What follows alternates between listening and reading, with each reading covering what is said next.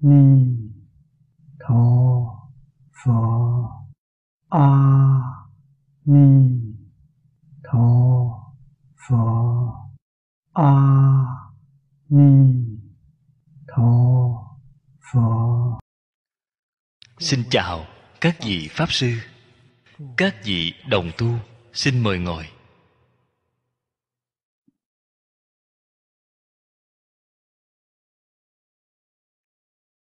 Mời xem tu hoa nghiêm áo chỉ. Vọng tận hoàng nguyên quán. Tờ thứ 12 đếm xuống. Hàng thứ tư. Xem từ câu thứ hai. Dẫn. Xuất gia ngũ chúng, siêu nhiên xuất tục khả dụ oai nghi. Tại gia chi lưu, thân truyền tục võng ninh vô khiên phạm. Chỗ này hỏi được rất hay. Oai nghi. Chính là không rời khỏi giới luật. Người xuất gia, trì giới dường như, tương đối thuận tiện. Người ở đời, nhất là ở vào xã hội hiện đại. Phân tranh từng giây. Thế nhưng đây vẫn là tạo thành một quan niệm sai lầm. Cạnh tranh, đấu tranh thì có thể kiếm tiền được. Bạn nghĩ sẽ kiếm được hay sao? Nếu như sự việc này chân thật là như vậy vậy thì rất cừ khôi rồi. Vì sao vậy? Luật nhân quả liền bị phá đi rồi.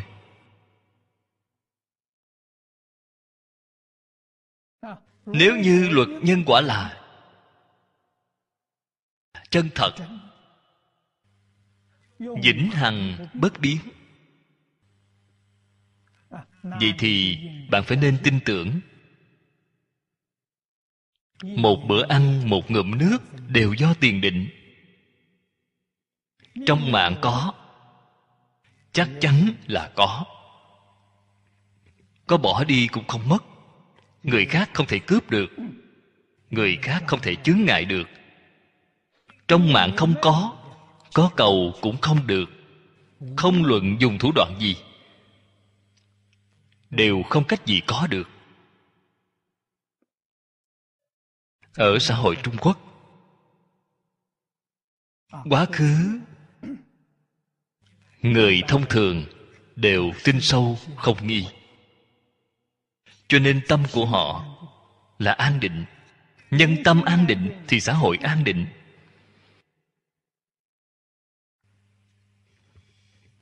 Những học thuyết này từ nước ngoài truyền đến, không phải trung quốc. Chúng ta từ xưa không có dạy người cạnh tranh. Cạnh tranh rất mệt. Có thể được hay không? Không thể có được. Không có được thứ gì. Cho nên các đồng tu nên đọc qua liễu phạm tứ huấn nhiều lần.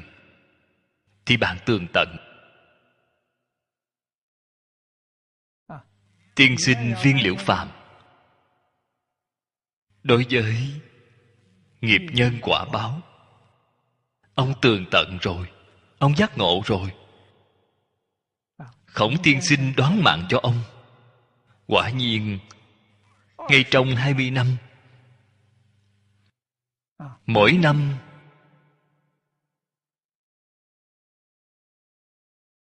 cái có được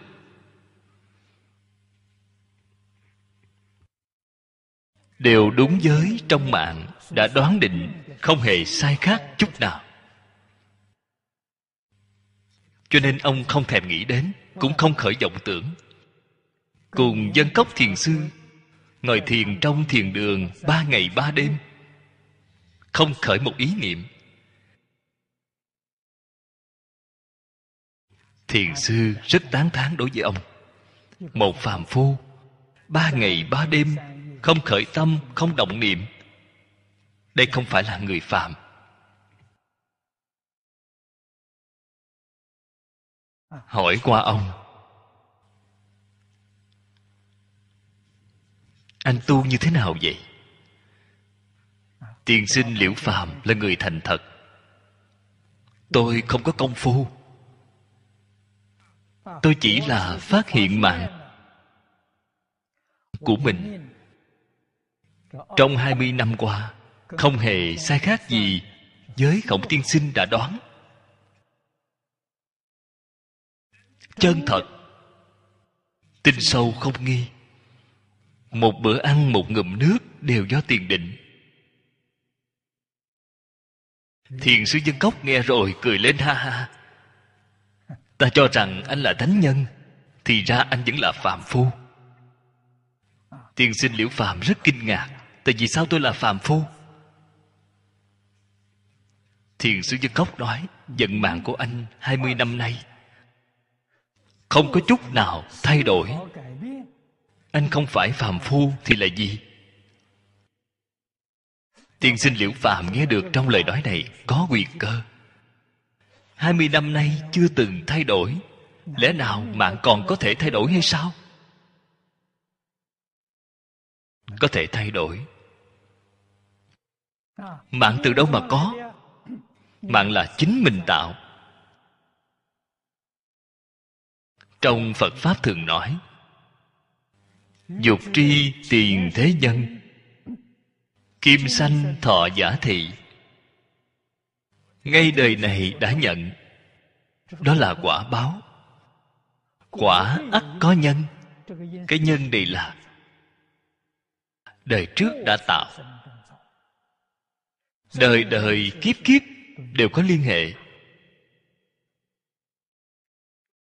Mạng đã là chính mình tạo, đương nhiên chính mình có thể cải đổi. Phàm phu không cải đổi được vận mạng. Là bởi vì mỗi ngày khởi tâm động niệm, lời nói việc làm đều có thiện, có ác thiện là thiện nhỏ, ác cũng là ác nhỏ. Khác biệt, phước độ không lớn, chính là cách giới mức trung bình, không quá lớn. Trên cái lớn đều là rất chuẩn xác. Nếu như bạn ngay trong một đời này có cái thiện lớn, có cái ác lớn, vậy thì thay đổi, liền thay đổi. Đại ác liền hướng xuống đọa lạc. Đại thiện liền hướng nâng lên trên cao. Liền không chuẩn. Cho nên bạn 20 năm bị người ta đoán được chuẩn đến như vậy, Chính là bạn không có chút nào thay đổi. Sau khi tôi đọc quyển sách này rồi, Tôi gọi ông ấy là phàm phu tiêu chuẩn. Cũng rất khó được. Cho nên Vận mạng là thật, Không phải là giả. Đây là nhân quả. Nhân quả có từ lúc nào? Có người hỏi tôi.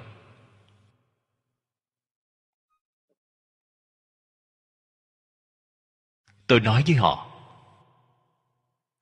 nếu như căn cứ trong phòng tận hoàng nguyên đã nói cái đạo lý này.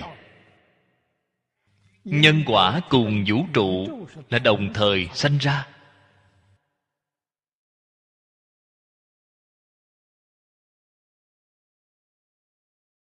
Cho nên nói dạng pháp dây không, nhân quả bất không?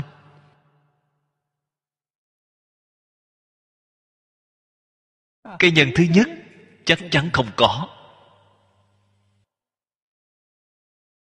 Không có, nó làm sao có thể có việc? Cái đạo lý này rất sâu cái thứ nhất là nhân. Ở trong phật pháp gọi là vô thị vô minh. Phật dùng cái chữ này rất hay. Vô thị vô thị tuyệt nhiên không phải nói thời gian, rất lâu. Chúng ta tìm không ra, không cách gì tính toán được, nên gọi là vô thỉ. Không phải cái ý này. Vô thỉ là cái gì? Không có bắt đầu. Đây là chánh nghĩa trong phật pháp. Không có bắt đầu. Nếu như có bắt đầu, đó chính là thật. Không thể nói là giả.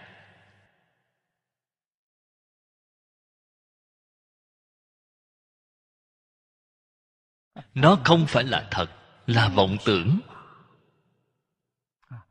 Vô thị vô minh. Vô thị vọng tưởng. Đó chính là cái ý niệm thứ nhất. Cái ý niệm thứ nhất không có nhân. Cái ý niệm thứ hai liền có nhân. Cái ý niệm thứ nhất là cái nhân của cái ý niệm thứ hai. Cái ý niệm thứ nhất không có nhân cho nên phàm sở hữu tướng giai thị hư vọng cũng giống như nằm mộng vậy. Cảnh giới trong mộng cũng là tướng tương tự tướng tiếp nối tướng. Nó cũng là từ ý niệm biến hiện ra. Cái ý niệm thứ nhất đều không có nhân. Trong không sanh có khoa học gia cận đại cũng phát hiện ra. Thế gian chắc chắn không có hiện tượng vật chất. Hiện tượng vật chất từ đâu mà có? Hiện tượng vật chất là huyễn tướng, không phải là thật. Trên tâm kinh nói được rất hay, sắc tức thì không không tức thì sắc. Sắc là hiện tượng vật chất.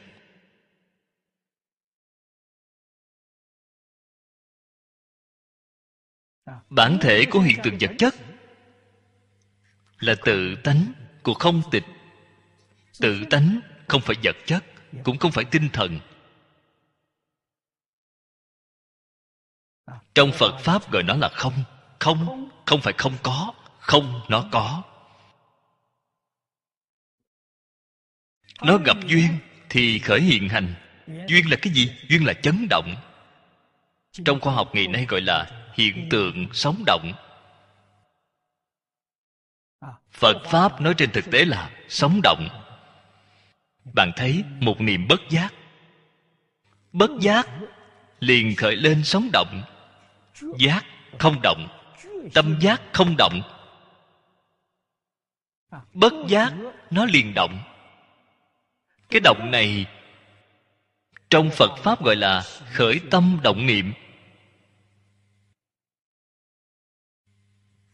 Rất là vi tế. Bồ tát di lặc nói với chúng ta, màu khẩy móng tay. Thời gian của khẩy móng tay rất ngắn. Có bao nhiêu cái sóng động? 32 ức trăm ngàn niệm. Trăm ngàn. Một trăm cái ngàn là mười dạng đơn vị là mười dạng bao nhiêu cái mười dạng ba mươi hai ức cái mười dạng. Chúng ta đem nó khoáng đổi một chút. Người trung quốc gọi là ba trăm hai mươi triệu. Một cậy bóng tay, có ba trăm hai mươi triệu cái sống động. Quá vi tế. Hiện tại khoa học đều dùng dây làm đơn vị. Vì chúng ta khẩy tốc độ khẩy được. Nhanh một chút. Một giây có thể khẩy được bốn lần. 320 triệu nhân 4 Đây là trong một giây. Trong một giây có bao nhiêu lần sống động? Có 1.280 triệu. Bằng làm sao có thể phát hiện được? Quá vi tế. Quá nhanh. Bồ Tát Di Lặc nói, Niệm niệm thành hình Hình giai hữu thức. Lời nói này nói được hay? Lời nói này trên thực tế chính là nói cho chúng ta, tam tế tướng a lại gia. A lại gia, cái thứ nhất là nghiệp tướng nghiệp tướng chính là sống động.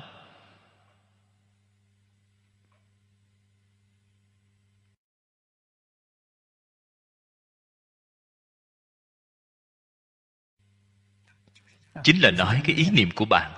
Cái ý niệm này. Một niệm các vị biết. Thời gian bao lâu? Là một phần của một hai trăm tám mươi triệu trong một giây. Cái sóng động này, cái sóng động này là nghiệp tướng. Do nghiệp tướng theo nghiệp tướng khởi lên. Là chuyển tướng. Trong a lại gia gọi là kiến phần.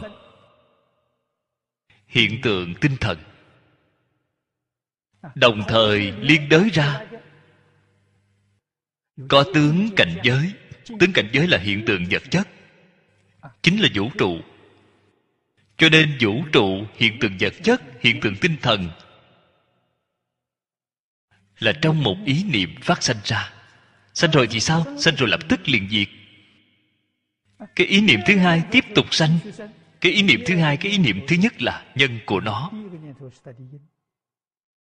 Cái ý niệm thứ hai là quả. Mỗi niệm không như nhau. Cái này trên kinh nói, niệm niệm bất tương đáo. Đây là lời thật, không phải là lời giả. Ngày nay chúng ta xem thấy hiện tượng vật chất cùng hiện tượng tinh thần là một loại tương tự tướng tiếp nối tướng. Không phải là thật, tướng tiếp nối tướng. Mỗi niệm tương tự không hoàn toàn tương đồng. Cái đạo lý này phải hiểu. Cho nên trong đại thừa giáo, phật thực nói, phàm sở hữu tướng giai thị hư vọng, tất cả hữu vi pháp như mộng huyễn bào ảnh. Một chút cũng không giả.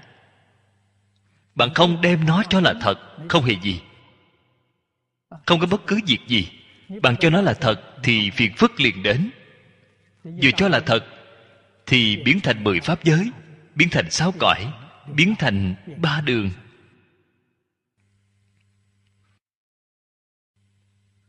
Càng mê, càng sâu. Việc này là như vậy. Hiện tại chúng sanh đáng thương. Rơi vào trong đây mê được rất sâu, mê được rất nặng. Không thể quay đầu. Chư phật bồ tát đại từ đại bi,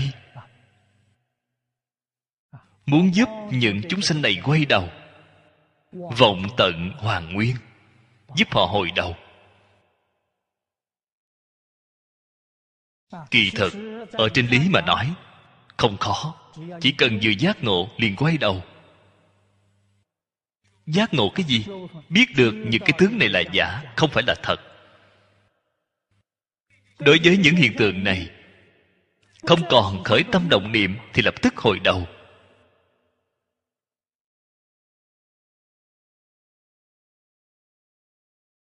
Thích ca mâu ni phật đã làm ra cho chúng ta tấm gương tốt nhất. Ngày giàu năm 30 tuổi. Ở dưới cội bồ đề vào định đem vọng tưởng phân biệt chấp trước buông xả hoát nhiên đại ngộ. Hoàn nguyên rồi. Buông bỏ vọng tưởng phân biệt chấp trước, chính là vọng tận. Vọng tưởng phân biệt chấp trước đều là hư vọng, đều không phải là thật.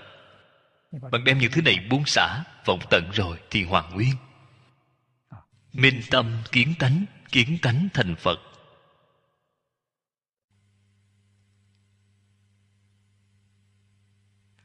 Thế nên vào thời đại đường triều trung quốc, cách ly hiện tại chúng ta đại khái khoảng một bốn trăm năm.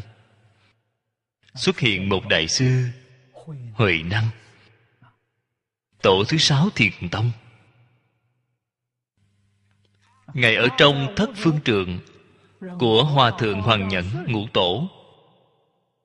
Ngũ tổ giảng đại ý, kinh kim cang cho ngài nghe. Lục tổ không biết chữ, không dùng quyển kinh. Giảng đại ý. Giảng đến, ưng vô sở trụ nhi sanh kỳ tâm. Đại sư huệ năng đem vọng tưởng phân biệt chấp trước cũng buông xả. Đốn xả. Bỗng chốc liền xả sạch sẽ. Ngài liền thành phật rồi, minh tâm kiến tánh. Lục tổ, buông xả, minh tâm kiến tánh, cái cảnh giới đó. Cùng thích ca mâu ni phật ở dưới cội bồ đề hoàn toàn giống nhau. Cảnh giới bình đẳng.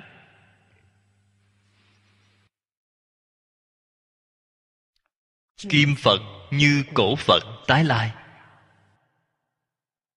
đó gọi là như lai.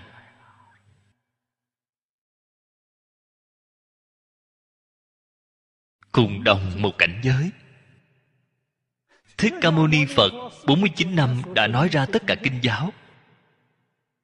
Đại sư Huệ Năng tuy là không biết chữ Bạn lấy kinh đọc cho Ngài nghe. Ngài liền có thể giảng cho bạn nghe Rõ ràng tường tận. Chẳng khác gì như Thích Ca Mâu Ni Phật. Có diệu hay không? Vì sao vậy?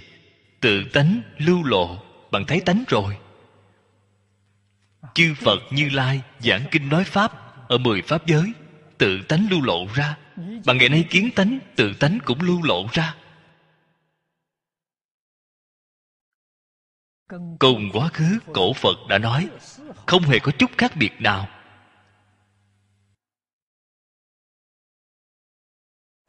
Cho nên phu tự nói hai câu, thuật nhi bất tác, tính nhi hiếu cổ. Hai câu nói này là giải thích như thế nào? Chính là sự việc này. Cổ thánh tiên hiền trung quốc cũng là phật bồ tát tái lai. Thấy đều là người minh tâm kiến tánh. Năm xưa tôi học giáo ở đài trung. Đi theo lão sư lý. Có một lần, tôi đem cái vấn đề này thịnh giáo với lão sư.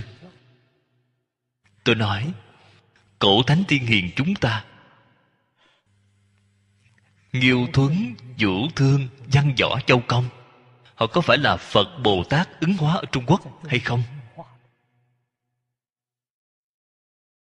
Lão sư nghe rồi mỉm cười. Ông nói trên lý thì nói được thông, trên sự thì không có chứng cứ. Đây là lão sư trả lời cho tôi. Trên lý thì nói được thông, trên sự thì họ không có bộc lộ thân phận. Không hề nói là họ là phật bồ tát gì đó tái sanh. Cho nên trên sự không có chứng cứ. Trên lý thì nói được thông. Cũng đồng đạo lý này, ở trên cái địa cầu này, không luận một tộc quần nào, một tôn giáo nào. Cổ thánh tiên hiền của họ, tổ sư đại đức của họ, chúng ta cũng có thể khẳng định là hóa thân của phật bồ tát. Đáng dùng thân gì để độ? Thì hiện ra thân đó để độ. Trong vọng tận hoàng nguyên, nói cho chúng ta nghe, vũ trụ là một thể. Khắp pháp giới, hư không giới, là một chính mình.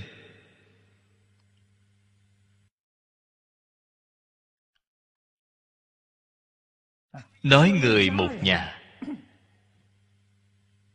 Còn có khác biệt là một thể. Một thể này chính là đoạn thứ nhất phía trước đã nói. Tự tánh thanh tịnh, viên minh thể.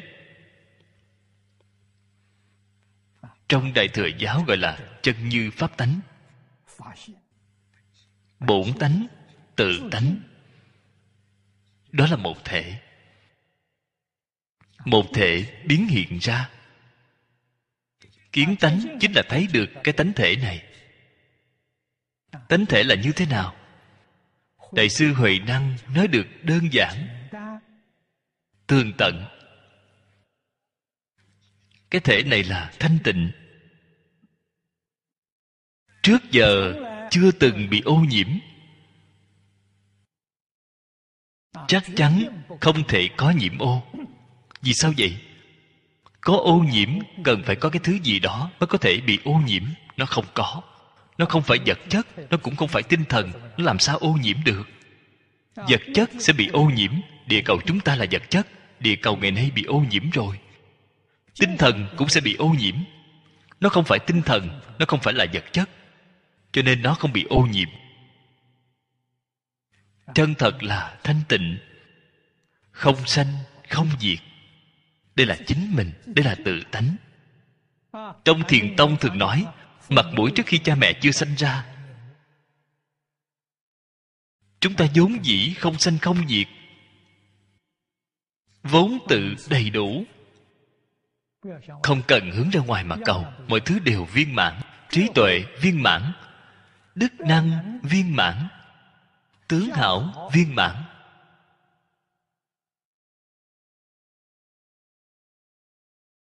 Trong đây, hoàn toàn bao gồm hết vật chất tinh thần, hoàn cảnh tự nhiên. Lại nói với chúng ta, tự tánh vốn định. Vốn không dao động. Ngày nay chúng ta dao động là gì? Chúng ta khởi tâm động niệm. Một ý niệm sanh, một ý niệm diệt. Sanh diệt là vọng tâm, không phải chân tâm. Chân tâm không có sanh diệt cũng chính là nói cái gì là chân tâm.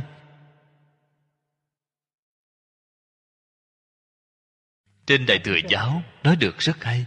Sanh diệt diệt dĩ tịch diệt hiện tiền. Chúng ta cái ý niệm sanh diệt này không còn. Tự tánh liền biến hiện. Tự tánh là không có sanh diệt. Sau cùng nói ra một câu năng sanh dạng pháp. Năng sanh dạng pháp là bạn khởi tâm động niệm, dạng pháp liền biến hiện. Cho nên vũ trụ do đâu mà ra, một niệm đốn hiện, không có trước sau. Không phải nói tiếng hóa, không phải vậy. Nhất thời đốn hiện. Cái nhất thời đó không có dài ngắn, không có trước sau có trước sau thì không gọi là nhất thời.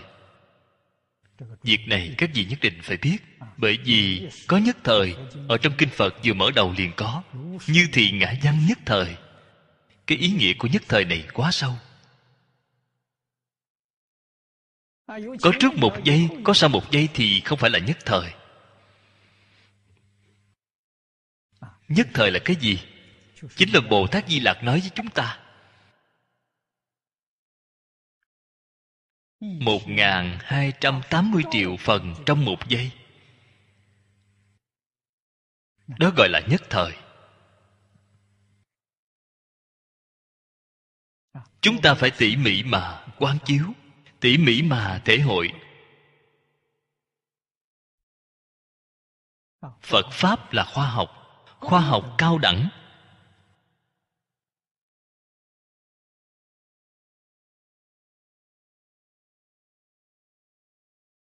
Vì sao vậy?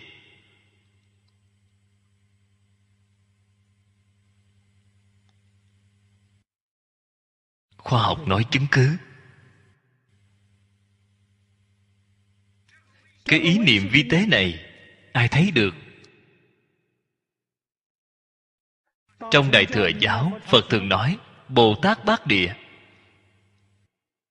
Bạn cố gắng tu hành, tu đến bát địa, bạn liền thấy được bồ tát vị thứ càng cao, tâm càng thanh tịnh. Đến bát địa, đã đạt đến thuần tịnh, thuần thiện. Cho nên, sống động cực kỳ vi tế, họ đều cảm nhận được. Cửu địa, thập địa, đẳng giác là thập nhất địa. Cứu cánh quả vị là đệ thập nhị địa đó chính là cứu cánh viên mãn. Hoàn toàn tương tận. Cho nên phật pháp nói chứng cứ. Tính, giải, hành chứng. Bạn chưa chứng được gì thì không tính. Khai ngộ. Ngộ có giải ngộ, có chứng ngộ. Giải ngộ là bạn nghe phật nói, nghe bồ tát nói. Bạn nghe tường tận rồi bạn không hoài nghi cũng khẳng định, thế nhưng không được thọ dụng. Vì sao vậy? Bạn chưa chứng được. Chứng ngộ được thọ dụng. Vậy không như nhau. Cho nên cảnh giới như vậy, bát địa trở lên, mới được cái thọ dụng này bát địa trở xuống là giải ngộ. Chúng ta rất may mắn. Có thể lý giải cái sự việc này. Có thể tin sâu không nghi. Vậy thì nhờ vào cái gì?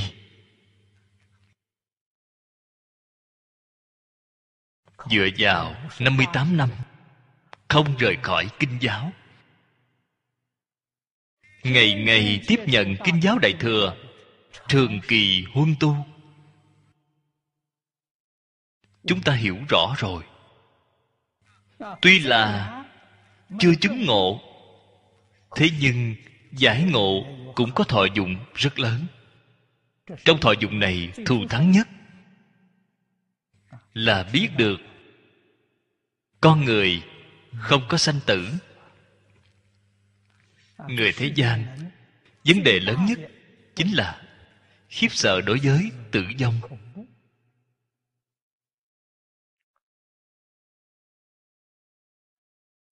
người tín ngưỡng tôn giáo học phật rồi, sau khi chết đi đi đến nơi nào? Rất nhiều vấn đề.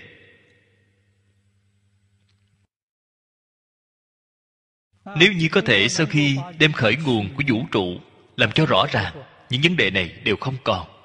Bạn không còn nghi lự, không có lo lắng. Nghi đoạn rồi. Cái nghi này chính là tham sân si mạng. Trong căn bản phiền não. Sau khi đoạn nghi rồi, tính tâm chân thật, sanh khởi. Nhất tâm niệm phật, cầu sanh tịnh độ.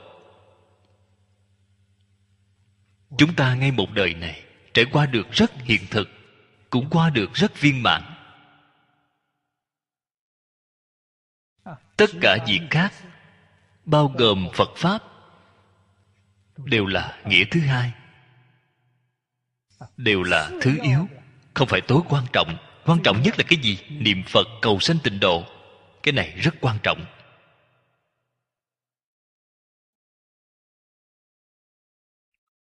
Đại sư ấn quang, tổ sư. Ngài có mấy câu? Nói được, rất hay. Đặc biệt là đối với người thanh niên của hiện đại. Người tuổi trẻ, mong cầu, ham muốn rất nặng. Bay cao, dương xa. Đây là tâm bệnh chứng ngại. Ngài khuyên người tuổi trẻ. Trước tiên, phải thành thật, lão thật mà niệm phật. Vì sao vậy?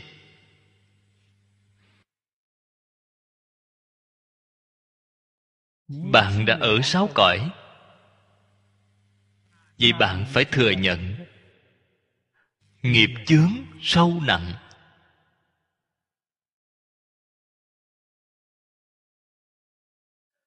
Tập nhiễm. Khó xả.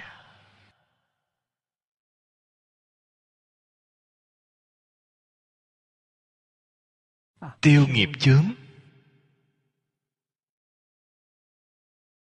Từ tập khí. Hiệu quả của niệm phật rất là thù thắng. Hiện tại chúng ta cũng ngày ngày niệm phật, tại vì sao không trừ được nghiệp chướng?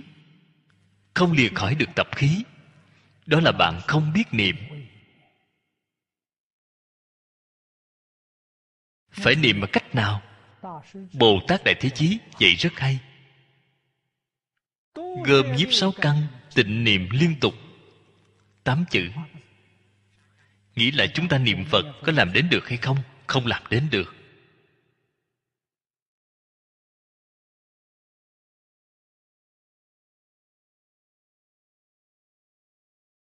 Cái thứ nhất, chúng ta gom nhiếp sáu căn, không làm được. Nhiếp là cái gì? Thu nó lại. Sáu căn của chúng ta chưa thu lại mắt chạy theo sắc, tai chạy theo âm thanh.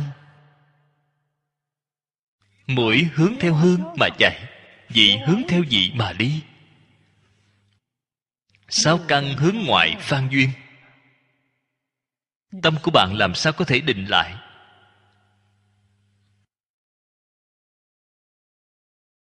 Gồm nhiếp sáu căn là mắt của chúng ta từ nơi sắc thu hồi về phương pháp tu hành của bồ tát quan thế âm phản văn văn tự tánh tánh thành vô thượng đạo. Cái phản văn đó chính là gom nhiếp sáu căn. Quay đầu trở lại. Mắt không duyên theo, sắc tướng. Quay đầu lại, duyên theo cái gì? Duyên sắc tánh. Tai từ âm thanh trong thinh trần quay đầu lại đi nghe tánh nghe.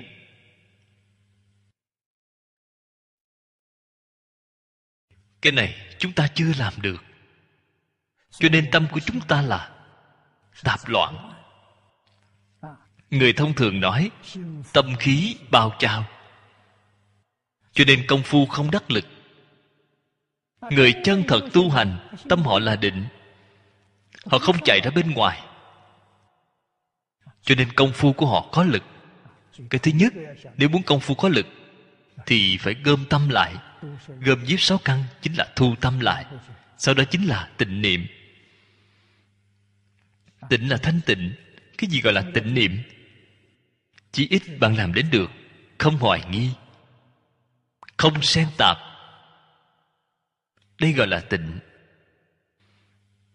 Chúng ta niệm phật có hoài nghi. Xen tạp càng không cần phải nói. Cho nên không phải phương pháp, lý luận không linh là chính chúng ta làm được không tương ưng. Tương tục là gián đoạn. Trường kỳ huân tu.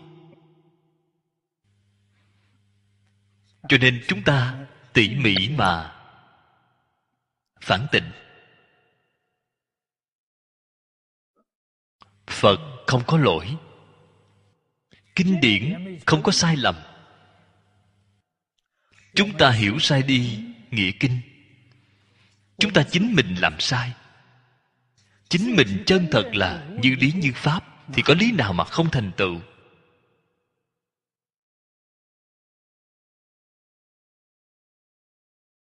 Chúng ta là phạm phu chính mình phải khẳng định. Lời của tổ sư, chúng ta phải tỉ mỉ mà tư duy. Tại vì sao vậy? Chúng ta niệm phật trước. Trước tiên, đem cái tâm định lại. Nghiệp chướng tiêu trừ. Nghiệp chướng tiêu hết, trí tuệ liền hiện tiền.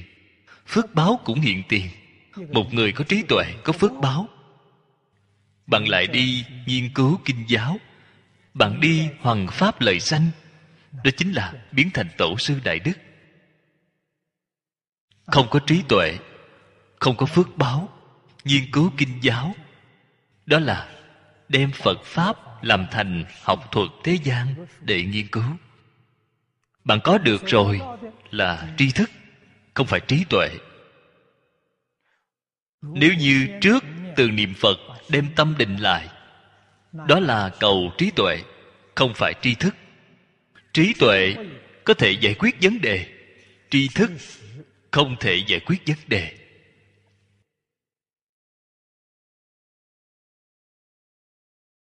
Cái đạo lý này rất sâu. Cái đạo lý này là chân thật. Người hiện tại gọi là đạo lý khô cứng.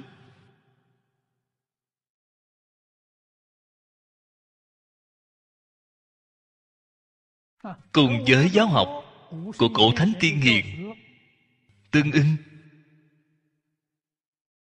khổng tử năm xưa ở đời dạy học. Cái thứ nhất là đức hạnh. Cái thứ hai là ngôn ngữ. Cái thứ ba mới dạy chánh sự. Rồi mới đến văn học. Ấn tổ dạy chúng ta, trước tiên bắt tay từ niệm phật, đức hạnh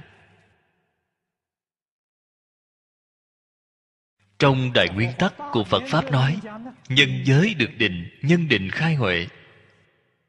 Chúng ta niệm phật là tu giới định. Trí tuệ khai rồi thì đi nghiên cứu kinh giáo. Trí tuệ chưa khai, không nghiên cứu.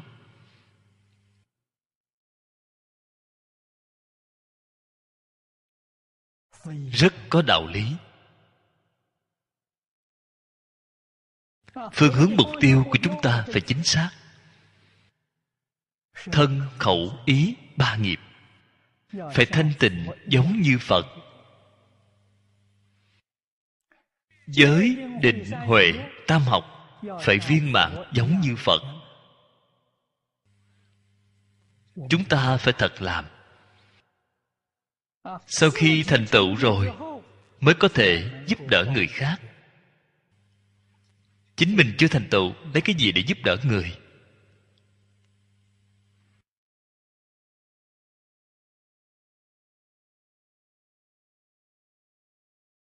Cho nên phật pháp có phương pháp. Phương pháp rất xảo diệu. Y theo phương pháp này mà tu học. Chân thật là làm ít công nhiều. Bạn không hiểu phương pháp này bạn có được thực tế mà nói. Người xưa nói, làm chơi mà ăn thật, bạn không thể có được.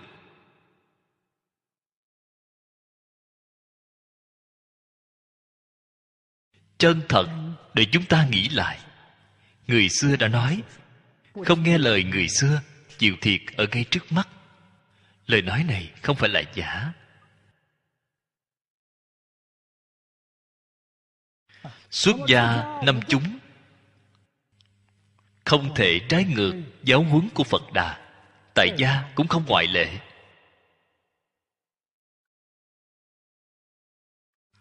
Phía sau câu trả lời này, chúng ta đọc qua câu trả lời cũng rất hay. Đáp, xuất gia chi bối, tự hữu, nghiêm khoa.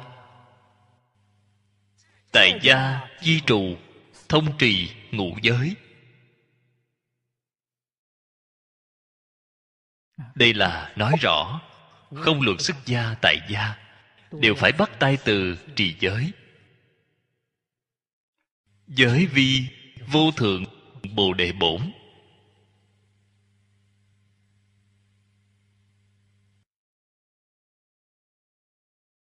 Đây là thật. Hiện tại xuất gia tại gia đều có vấn đề. Vấn đề ở chỗ nào? Chúng ta bỏ đi trì giới. Tuy niệm phật không thấy được hiệu quả, mỗi ngày niệm phật được không ít. Vẫn cứ là phiền não một đống. Vẫn cứ là thống khổ vô cùng.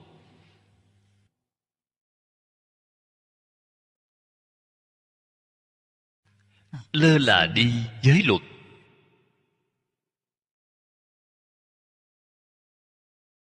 Đây là vấn đề rất nghiêm trọng. Vấn đề rất nghiêm túc. Tại vì sao? Chúng ta làm không tốt. Chúng ta phải tìm nguyên nhân. Tìm được nguyên nhân rồi, để nguyên nhân tiêu trừ chúng ta mới được cứu.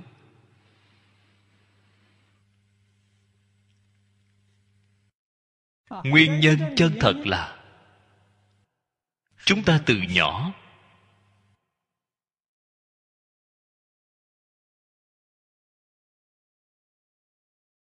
lơ là đi già giáo. Cho nên, cổ thánh tiên hiền đời đời, nhiều thế hệ, xuất gia tại gia, có thành tựu tốt đến như vậy. Nguyên nhân là gì? Được cấm gốc. Giáo dục từ nhỏ. Nên thành tựu.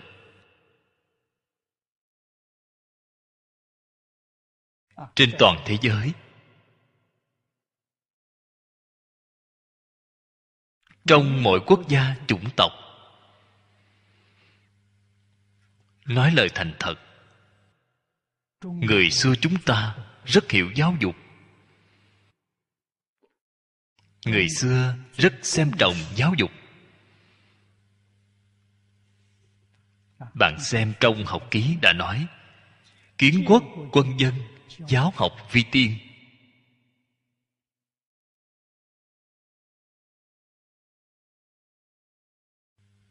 Đây là xem trọng giáo dục. Không chỉ nói đến, thật làm đến được. Để dương nhiều đời. Thiết lập chính sách, đem cái gì xếp ở thứ nhất? Giáo dục.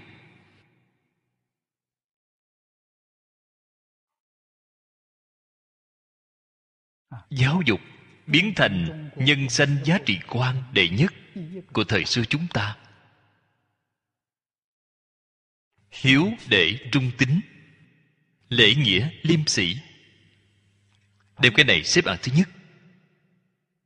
Danh lợi không muốn nói đến. Xếp ở sau cùng.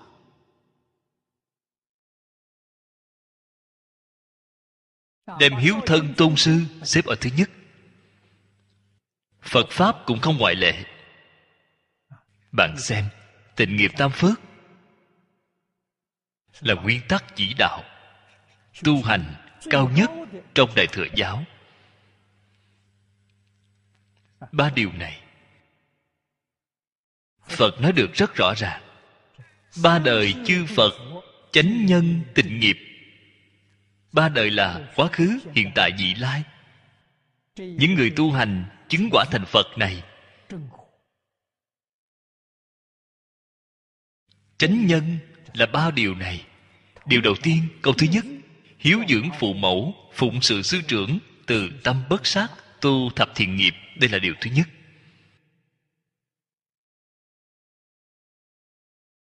Thiện của trời người. Người xưa chúng ta đã nói, nhân di sơ tánh bổn thiện. Đây chính là tánh bổn thiện. Hiếu thân tôn sư là thiên tánh.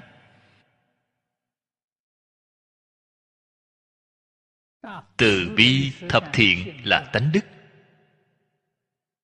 Người người đều đầy đủ. Không có người dạy, không có người dạy thì học hư. Cho nên, con người là do dạy được tốt, con người cũng do dạy mà học hư. Hiện tại cái xã hội này, mọi người chúng ta đều nói xã hội quá loạn rồi. Tại vì sao có thể loạn? Do vậy mà ra, ai vậy? Phát thanh viên truyền hình đang vậy. Internet đang vậy.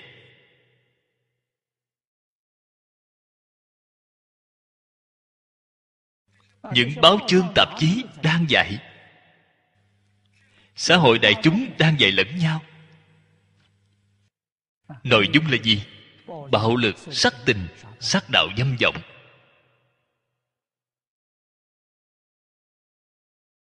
Hoàn toàn trái ngược với tánh đức. Cho nên xã hội động loạn.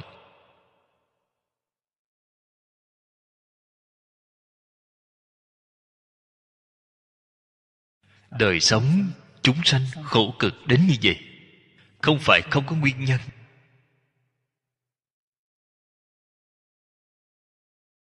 Ở trên thế giới này, đích thực tôi gặp được rất nhiều bao gồm người lãnh đạo quốc gia, chuyên gia học giả chí sĩ có lòng nhân. Tôi gặp được không ít. Thật có tâm muốn giúp đỡ xã hội này hồi đầu. Hồi phục an định hòa bình. Không biết phải làm từ chỗ nào.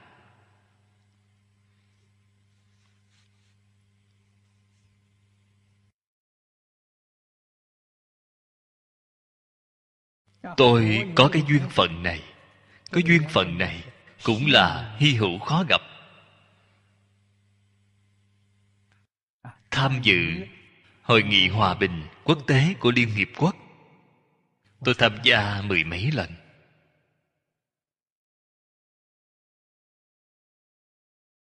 Tôi đem những quan niệm lý luận, trí tuệ, phương pháp truyền thông của lão tổ tông chúng ta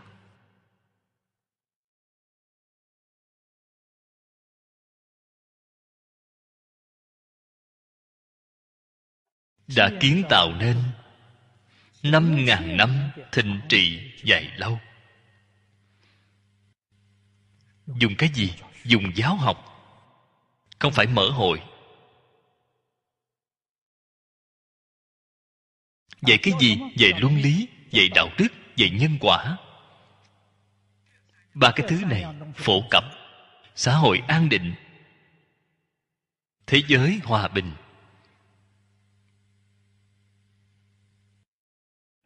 Chúng ta trong 10 năm gần đây, ngày ngày đang tuyên truyền trên thế giới. Có được hiệu quả. Thế nhưng vẫn có người hoài nghi. Không ít. Đến tìm tôi, họ nói, pháp sư, ngài nói được rất hay. Đây là lý tưởng. Không thể thực hiện. Không làm được. Bởi vì một vấn đề nghiêm trọng như vậy, đó là nguy cơ lòng tin, mất đi lòng tin đối với cổ thánh tiên hiền. Vậy thì phải làm sao? Chỉ có một phương pháp, làm ra tấm gương để họ xem. Khoa học bà khoa học phải có chứng cứ. Chúng ta làm ra tấm gương để cho họ xem. Ép đến bất đắc dĩ. Tôi đã tìm rất nhiều nơi duyên không chín mùi, sau cùng tìm đến cố hương. Duyên chín mùi. Thành lập một trung tâm văn hóa, lấy một trấn nhỏ để làm thực nghiệm. Trấn nhỏ có 12 thôn trang, cư dân tổng cộng 48.000 người. Tôi để 48.000 người, nam nữ già trẻ, các ngành các nghề cùng nhau học đệ tử quy. Không đến nửa năm, hiệu quả trác tuyệt tính tâm của tôi đầy đủ, tiếng gian cũng lớn. Đến liên hiệp quốc làm báo cáo. Ở paris, nước pháp, tổ chức tổng bộ giáo khoa văn liên hiệp quốc. Tổ chức hoạt động mô hình lớn ba ngày. Chúng ta đem thực nghiệm ở thang trì làm báo cáo đến 8 giờ đồng hồ, làm triển lãm ba ngày mọi người xem rồi, tin tưởng rồi. Hội nghị xong, đại biểu của 192 quốc gia đều hy vọng đến thang trì để khảo sát, để tham quan.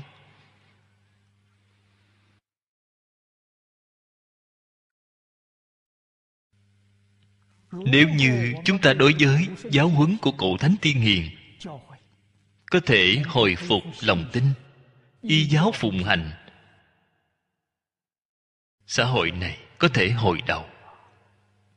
Cho nên chúng ta đã làm ở thang trì ba năm. Đã khẳng định hai sự việc. Khẳng định việc thứ nhất, lão tổ tông dạy cho chúng ta, nhân chi sơ tính bổn thiện là thật, không phải là giả. Tánh người vốn thiện. Cái thứ hai, khẳng định cho chúng ta, nhân dân là có thể dạy được tốt. Vấn đề là, xem bạn bạn dạy bằng cách nào là có thể dạy được tốt. Hiện tại, cái cơ cấu này, chúng ta giao cho chính phủ. Hy vọng chính phủ có thể tiếp tục duy trì, giúp đỡ thế giới đi đến an định, hòa bình. Thế pháp xuất thế gian pháp, đều cần phải ở trong xã hội hòa bình an định mới có thể lớn lên, phát triển, mở rộng. Nếu như xã hội động loạn thì không cách gì thành tựu. Chúng ta hy vọng xã hội an định, hòa bình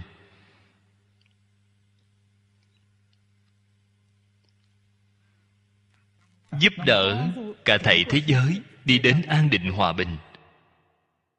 Không thể không dựa vào tôn giáo. Cho nên đoàn kết tôn giáo là cần thiết. Tôn giáo học tập lẫn nhau là đáng quý.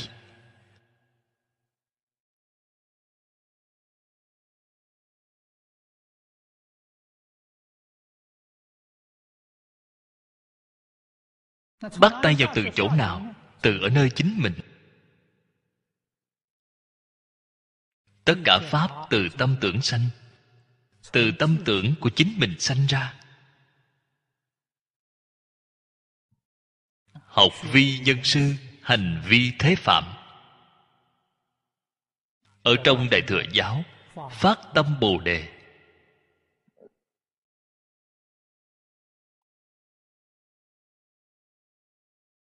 Bồ đề là giác ngộ, chân thật giác ngộ. Tự giác, sau đó giác tha.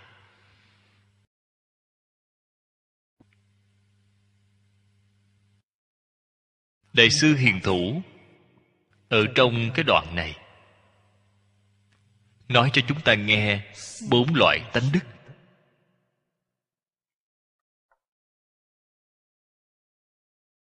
Cái thứ nhất là tùy duyên diệu dụng. Cái thứ hai là oai nghi hữu tắc. Hiện tại chúng ta đang học tập oai nghi hữu tắc. Quan trọng nhất chính là giới luật. Đệ tử quy là giới luật. Đệ tử quy là cái gì? Là thực tiễn hiếu thân tôn sư. Tình nghiệp tam phước, điều thứ nhất nói, hiếu dưỡng phụ mẫu, phụng sự sư trưởng, chúng ta làm bằng cách nào? Trong đệ tử quy đã nói, chính là tường tận rõ ràng vì bảo cho chúng ta. Làm thế nào hiếu dưỡng phụ mẫu? Làm thế nào phụng sự sư trưởng? Từ tâm bất sát đây là nói nhân quả. Kinh văn của thái thượng cảm ứng thiên không dài. Cũng chỉ là một ngàn sáu bảy trăm chữ.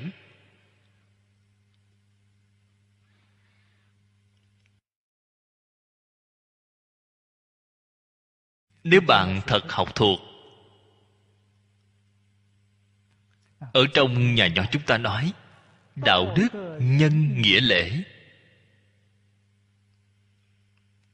Đệ tử quy là lễ, là nghĩa. Bạn xem năm cái. Đạo đức nhân nghĩa lễ. Đệ tử quy chiếm hai cái. Từ tâm bất sát là nhân. Nâng lên rồi. Hướng nâng lên trên tiếp cận với đạo đức rồi. Phật pháp thập thiện nghiệp đạo. thập thiện nghiệp đạo thì giúp bạn đi trên đường đạo.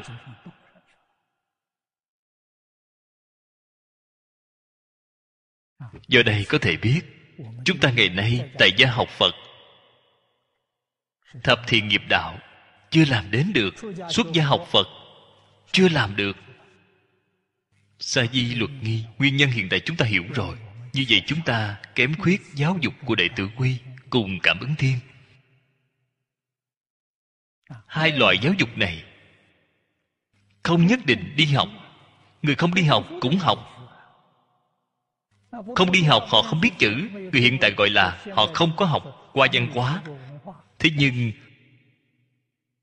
họ nhận qua giáo dục. Vào thời xưa, trường học ít.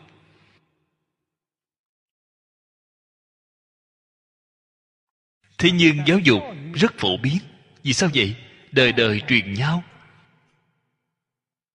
Người già làm ra tấm gương tốt cho người sau xem, làm cho con cháu của họ xem. Con cháu từ nhỏ, tai nghe mắt thấy chúng sẽ học thuộc rồi. Mẹ tôi không biết chữ. Rất biết dạy con nhỏ.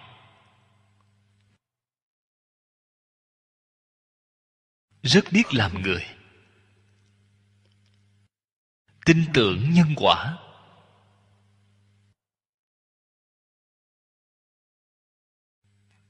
Bà không có đi học bà học được từ đâu vậy? Cha mẹ trưởng bối của bà, từ nhỏ dạy cho bà.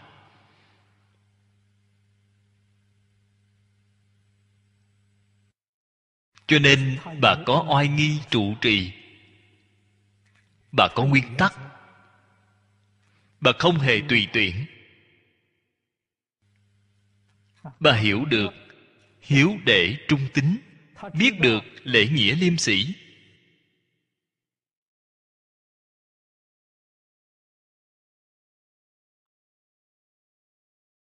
cho nên giáo dục chúng ta là giáo dục toàn dân, là phổ cập giáo dục. Giáo dục phần cơ bản. Người hiện tại lơ là. Giáo dục cơ bản rõ ràng nhất, cái thứ nhất là từ đường. Mỗi nhà đều có từ đường. Từ đường dạy cái gì? Từ đường dạy hiếu để.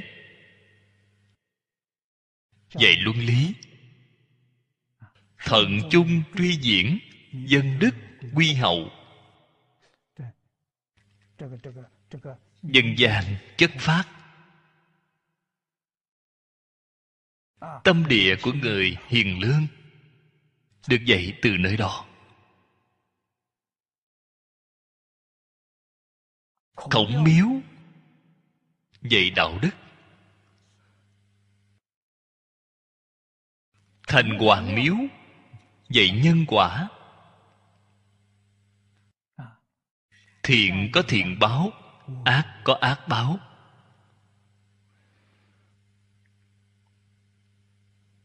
Bạn xem ba thứ này rất phổ biến ở trung quốc. Không luận là thành thị là thôn trang. Thôn trang lớn bạn đều có thể xem thấy. Văn xương công văn xương miếu cũng là dạy nhân quả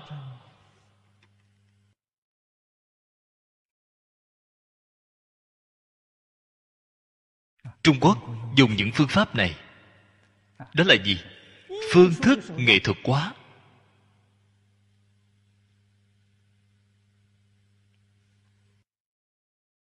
vào ngày trước, chúng ta biểu diễn nghệ thuật, biểu diễn văn nghệ.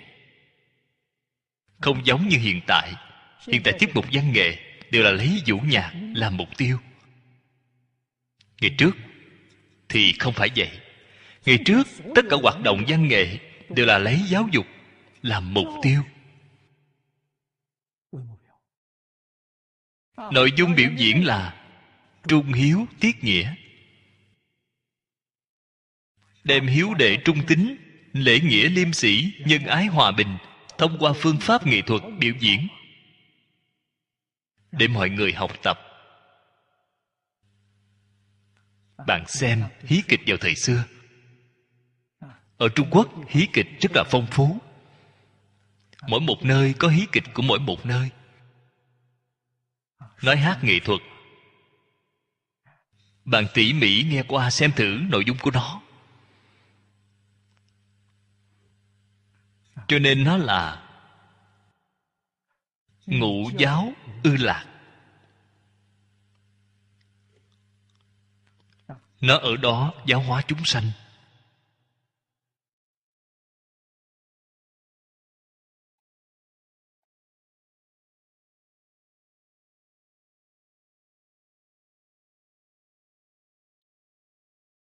Văn hóa truyền thống. Chân thật bị tổn hại rất nghiêm trọng. Là 8 năm kháng chiến. Trước khi xảy ra chiến tranh, văn hóa truyền thống chúng ta vẫn còn. Tôi lúc nhỏ, trước khi 10 tuổi cái nền tảng học được ở nông thôn. Không phải học được từ đi học.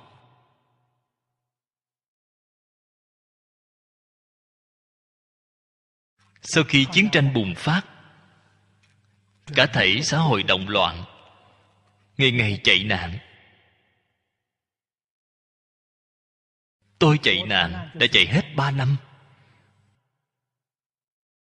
Tuổi còn trẻ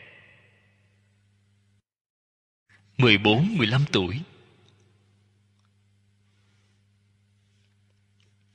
Ở một nơi dày nhất Không vượt quá hai tháng Thì lại phải đi rồi.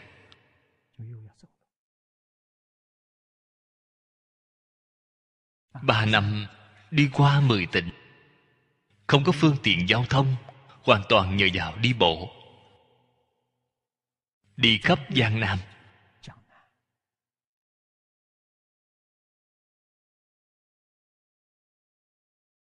Cũng học được rất nhiều thứ. Đó là không thể học được trong khóa trình của trường học.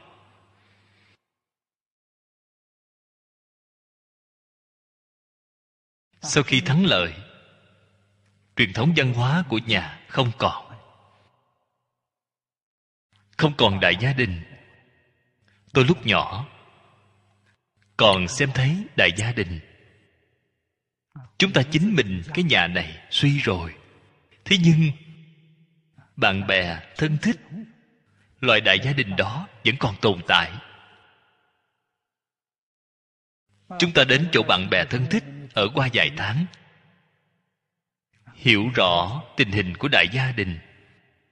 Cho nên tề gia trị quốc bình thiên hạ có cái khái niệm này.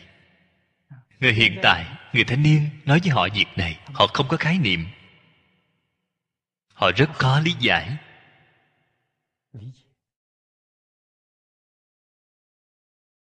Cho nên nhà, ở trong truyền thống văn hóa trung quốc, đối với an định hòa bình, cả thể xã hội, làm ra cống hiến rất lớn.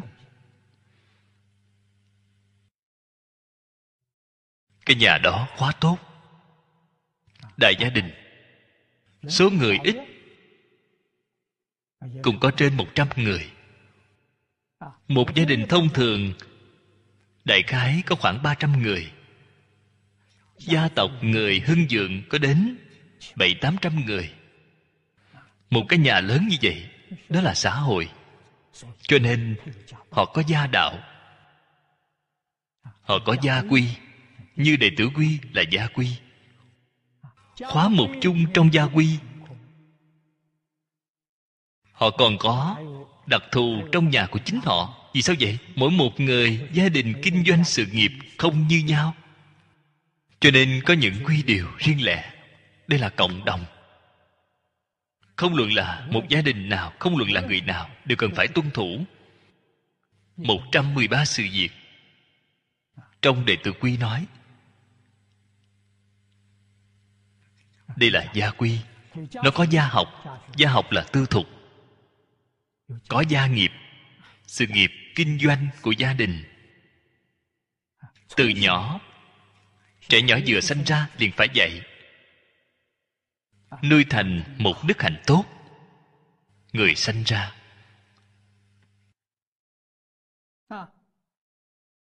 Một người sống ở thế gian này, mục tiêu là gì?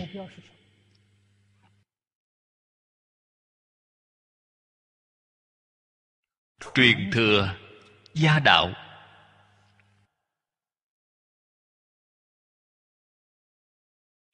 Dinh tông diệu tổ. Vì gia đình, họ không phải vì chính mình, vì gia đình. Cho nên tâm lượng của họ thì tương đối lớn.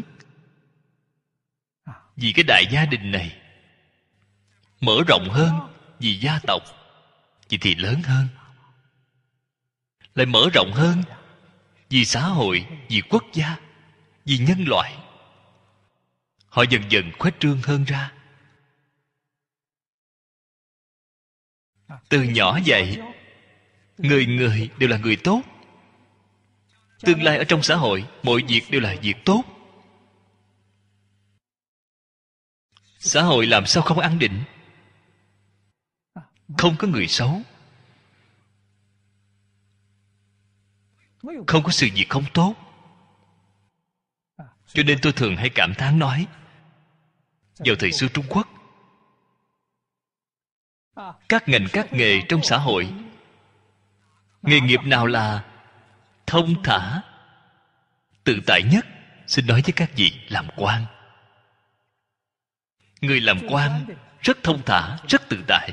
Vì sao vậy? Họ không có án kiện để làm. Trong xã hội không có người xấu. Không có việc xấu, họ không có án kiện để làm. Một tháng có thể gặp phải một, hai án kiện. Thì nhiều lắm rồi. Làm gì giống như hiện tại này? Hiện tại thì quá nhiều. Mấy ngày trước, tôi lại gặp mặt viện trưởng tư pháp của chúng ta. Bạn xem, ông nói với chúng ta mỗi ngày trong pháp viện đài loan, nhận được án kiện tố tụng. Bình quân một năm, hơn ba trăm năm mươi án kiện. Bình quân mỗi ngày có mười ngàn vụ. Án kiện không làm xong. Việc này nói rõ cái gì? Xã hội động loạn, lòng người bất an. Vào lúc trước lúc trước không có án kiện. Từ nhỏ, trẻ nhỏ trong nhà được quản giáo tốt, đã được dạy tốt. Cụ thánh thiên hiền, chúng ta dạy bảo chúng ta. Đối chết, không dám làm kẻ trộm. Quyết không đi trộm đồ của người khác. Ép chết, chịu oan uổng, oan ức, không cáo trạng. Đây là vào thời xưa thông thường tổ tông dạy người sao? Chịu một chút quan ức có đáng gì đâu, không cáo trạng. Tôi cũng là từ nhỏ nhận qua cái giáo dục này. Cho nên xuất gia ngay đầu tràng, có người họ cần đến vậy thì giao cho họ. Quyết không cáo trạng. Bạn thích, tôi giao cho bạn. Trong bạn ta nếu là có, ta rời khỏi cái đạo tràng này, vẫn sẽ có đạo tràng, có nơi để ở. Trong bạn không có, ta cái đạo tràng này không thể ở được. Không cách gì ở được. Cho nên người khác cần, tôi liền nhường.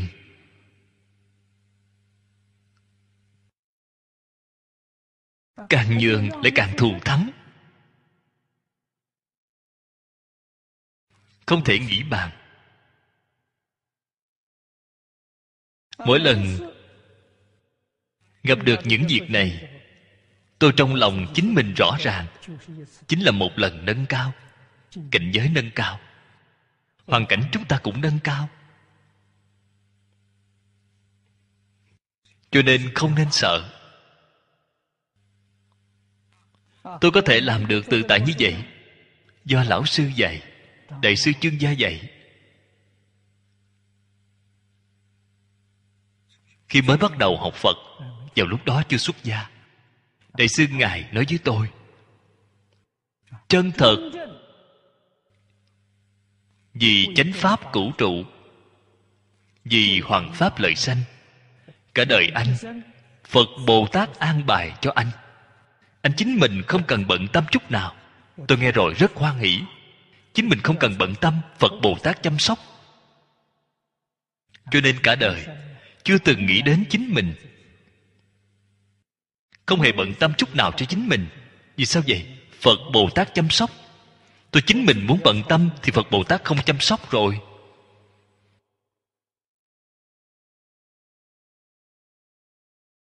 Lão sư dạy tôi ngài khuyên tôi xuất gia. Vậy tôi phải học với thích ca mâu ni phật. Cho nên ngài dạy tôi đọc thích ca phổ, đọc thích ca phương chí. Vào lúc đó bên ngoài không có những sách này, tìm đại tạng kinh chép ra. Tôi nhớ được tôi còn chép ra mười mấy bộ kinh.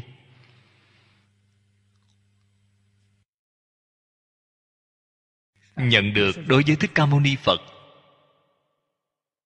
Thích ca mâu ni phật là tấm gương của chúng ta hướng đến ngày học tập. Vậy thì đúng rồi. Chúng ta từ nhỏ thì lão thật. Đối với lời nói của thầy giống như thánh chỉ, nhất định là y giáo phụng hành. Cho nên lão sư cũng thật dạy, chúng ta cũng thật học.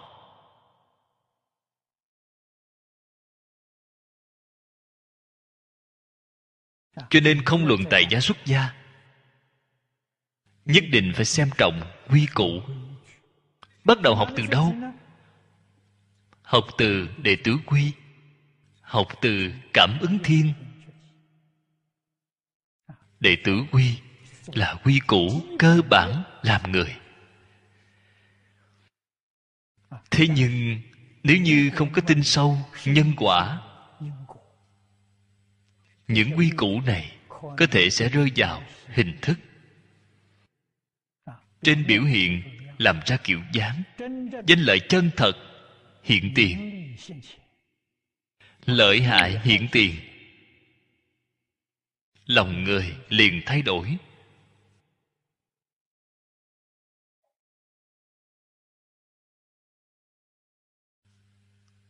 Bạn liền không thể giữ được tin sâu nhân quả mới có thể giữ được tin sâu nhân quả. Danh vọng lợi dưỡng có lớn hơn hiện tiền cũng không động tâm. Vì sao vậy? Biết được. Trong mạng chúng ta không có. Phước báo này hiện tiền thì không phải là việc tốt. Trong bạn không có, phước báo này bạn muốn có được. Sau khi được rồi, nếu không bị bệnh thì chính là tai nạn đến. Không phải là việc tốt. Trong mạng không có địa vị này. Ngày nay cái địa vị này bạn đạt được rồi. Cũng là không phải tai nạn hiện tiền thì là bạn phải bị bệnh.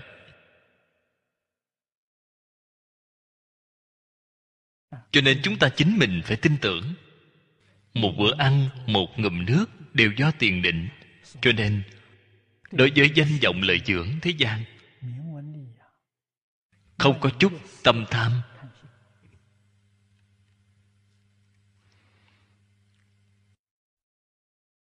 Cho dù trong mạng bạn có, chúng ta vẫn giữ gìn đời sống thanh liêm, đời sống tiết kiệm. Có phước báo phước báo để mọi người cùng hưởng. Vậy thì tốt phước báo không nên chính mình hưởng. Thế gian có rất nhiều chúng sanh khổ nạn. Họ ăn không no, mặc không ấm. Không có nhà để ở. Chúng ta có nghĩ đến hay không? Khi chúng ta có chút phước báo, chúng ta bớt nó ra. Tận tâm tận lực giúp đỡ cho họ. Đây là việc tốt. Cho nên, thế tôn làm tấm gương tốt nhất cho chúng ta. Cả đời không có đạo tràng. Ở chỗ nào vậy? Dưới gốc cây ngủ một đêm. Ăn cơm ra ngoài khất thực.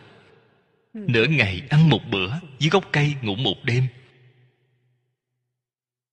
Khi ra đi là ở trong rừng cây, không phải ở trong phòng nhà.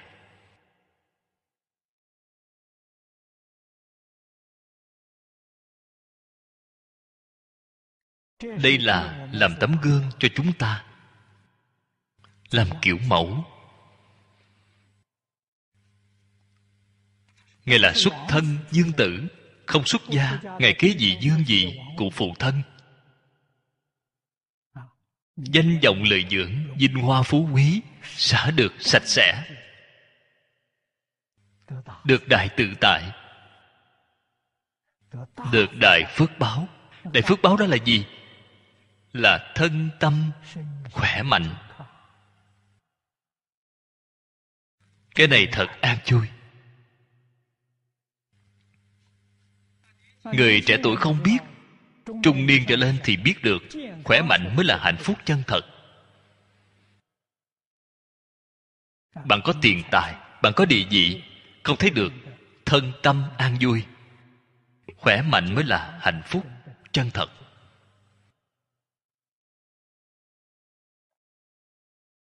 Cho nên, thật học phật, khởi tâm động niệm. Lão sư dạy tôi chỉ hai sự việc này.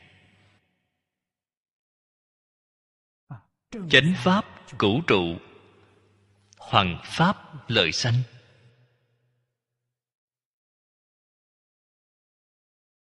Chúng ta đến cái thế gian này chính là gì hay sự việc này.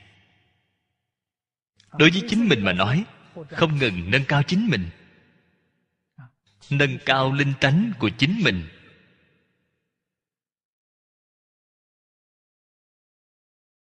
Nâng cao đức hạnh trí tuệ của chính mình. Quyết không phải nâng cao, danh vọng lợi dưỡng của chính mình. Bạn dựa vào những thứ này thì sai rồi. Hoàn toàn sai.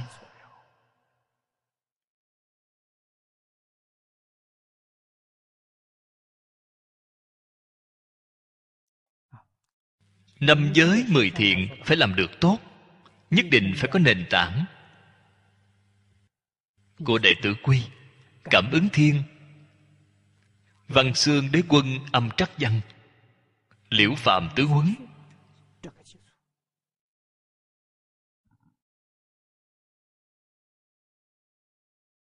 Chúng ta nghĩ xem. Đại đức trong cửa phật cận đại.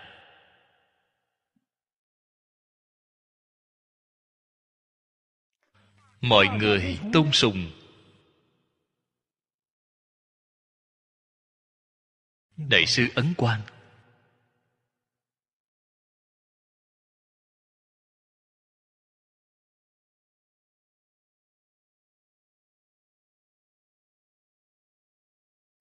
Tổ sư ngài dạy bảo chúng ta đốn luân tận phận. Nhàn tà tồn thành.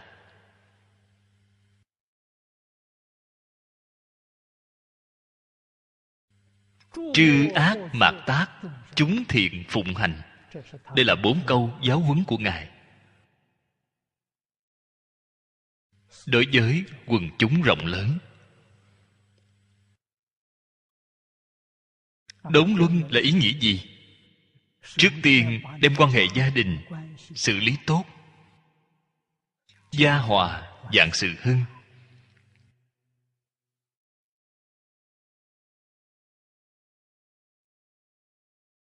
Cho nên phật pháp câu thứ nhất, hiếu dưỡng cha mẹ. Đó chính là đốn luân tận phận. Đem công việc bổn phận chính mình làm được tốt đều có công việc bổn phận của mỗi người. Hơn nữa công việc bổn phận thì rất nhiều. Không phải đơn thuần. Thí dụ như ở trong nhà, bạn đối với cha mẹ của bạn. Ta là con cái. Bổn phận của con cái là hiếu thuận. Bạn lớn lên rồi, kết hôn rồi.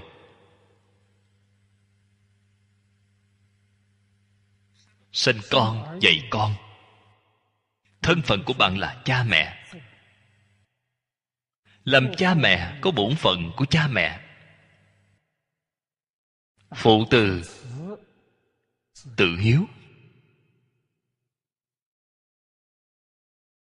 Bạn ở ngay trong anh em chị em, bằng là anh cả, thân phận của huynh trưởng. Anh thương, em kính. Lớn thì yêu thương nhỏ nhỏ thì phải tôn trọng lớn. Trước tiên, làm tốt việc gia đình của chính mình, gọi là đốn luân.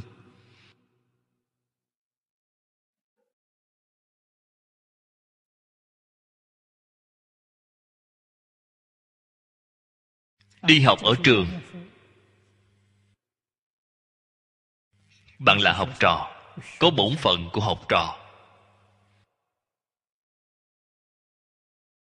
Học nghiệp hoàn thành vào trong xã hội làm việc. Bên trên bạn có lãnh đạo. Lãnh đạo là quân. Bạn là thần. Nếu bạn làm một chủ quản của đơn vị nhỏ, bạn cũng là quân.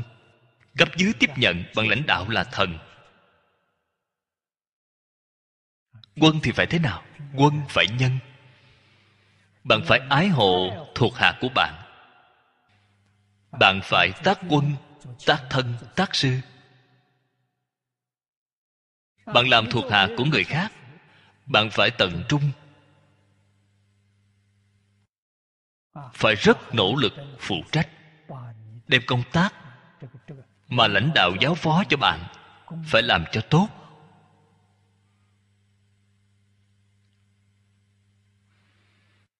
Do đây có thể biết, bổn phận ở bất cứ cương vị nào. Bạn phải tuân thủ cái bổn phận của cương vị này. Chúng ta xuất gia. Bổn phận của xuất gia là gì? Thích ca mâu ni phật vì chúng ta thị hiện. Chúng ta tu dưỡng đạo đức. Vì xã hội đại chúng làm tấm gương tốt giảng kinh, dạy học là sự nghiệp của cả đời thích ca mâu ni phật. Thích ca mâu ni phật, thế tôn ngài cả đời đã thị hiện. Dùng lời của hiện tại bà nói, ngài là thân phận gì? Chức nghiệp thầy giáo. Bạn xem 30 tuổi.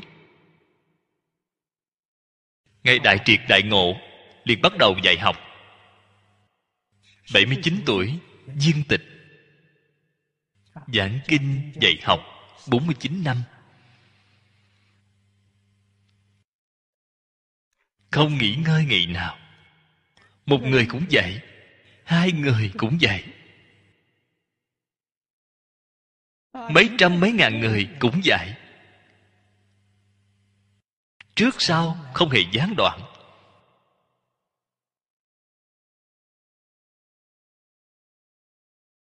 Học trò đến từ bốn phương tám hướng.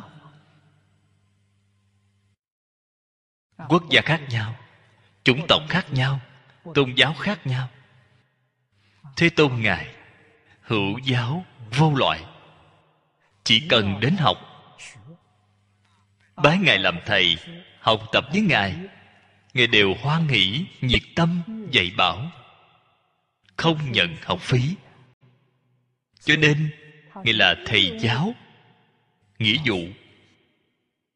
Dùng lời hiện tại mà nói thích ca mâu ni phật là một nhà giáo dục.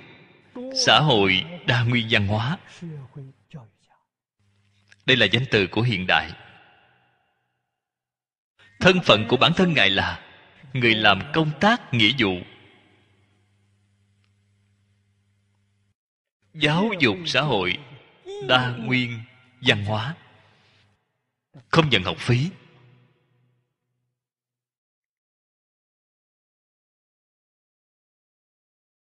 Chúng ta phải biết rõ ràng, thân phận của thế tôn cũng chính là biết rõ ràng bổn phận của thế tôn. Cả đời từ nơi công việc giáo học, ngôn giáo, thân giáo ngôn là nói rõ. Thân là làm ra mẫu mực cho mọi người xem. Không phải nói suông, mà thật đã làm được.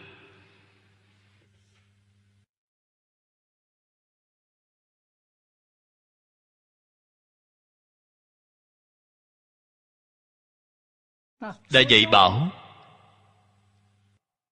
tóm lại một câu mà nói, chính là mười nghiệp thiện.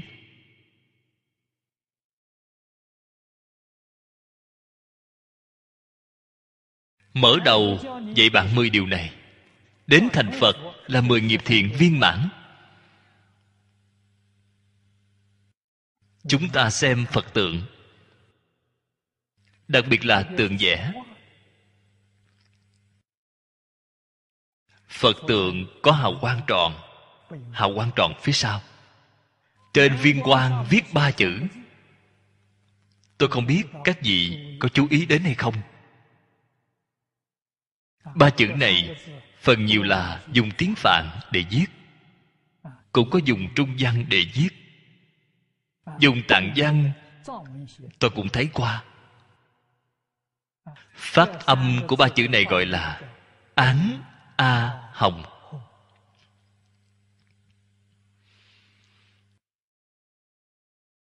Năm xưa, đại sư chương gia đem ba chữ này đại khái ngài viết ra to cỡ như thế này tặng cho tôi. Năm tháng dài lâu rồi, tôi nhớ lúc đó, tôi đem nó để vào khung kính, để ở thư viện cảnh mỹ. Không biết hiện tại còn hay không. Tôi thịnh giáo với đại sư, án a hồng là ý nghĩa gì? Ngài nói với tôi, thân khẩu ý, chính là mười nghiệp thiện. Án là thân nghiệp, a là khẩu nghiệp, hồng là ý nghiệp. Viên mãn của thập thiện nghiệp đạo thì thành phật.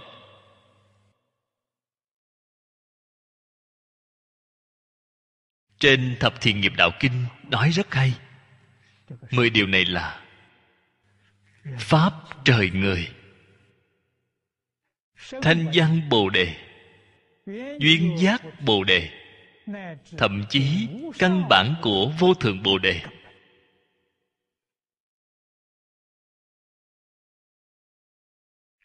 Cho nên, tiểu thừa ba ngàn oai nghi.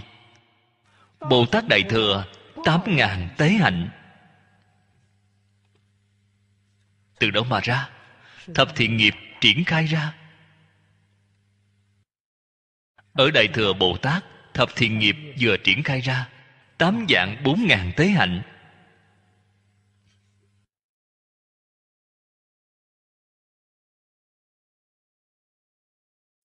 Phải nên học.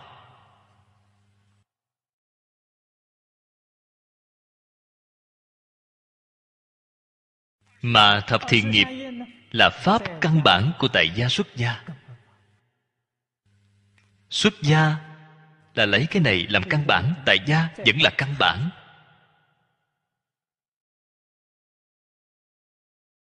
Cái thứ này làm được tốt rồi, bao gồm tất cả giới luật đều viên mãn. Chúng ta không thể không biết.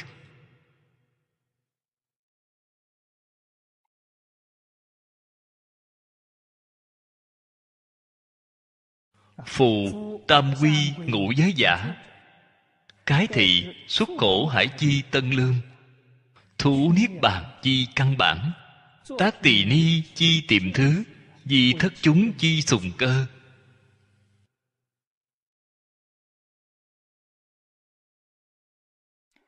Dạng thiện tích thử nhi sanh. Thì phật pháp chi bình địa.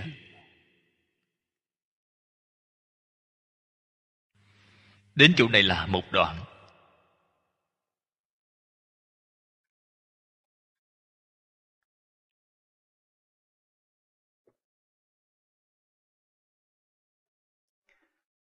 Tam quy ngụ giới.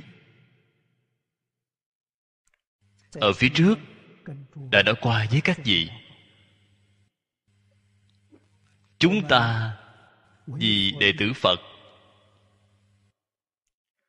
cần phải xem trọng.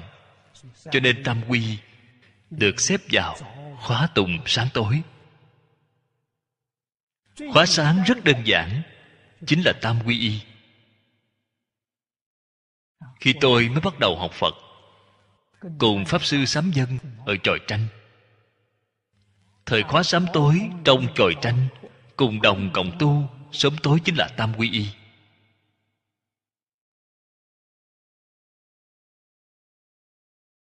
chúng tôi ở chòi tranh.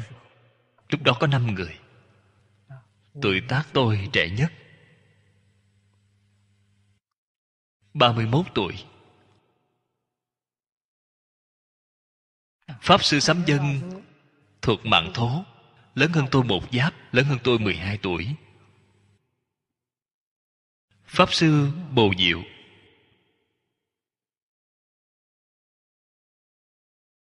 Còn có Pháp sư Đạt Tông. Ba vị Pháp sư. Lão cư sĩ Chu Kính Vũ. Lão cư sĩ Chu Kính Vũ năm đó dường như là 69 tuổi.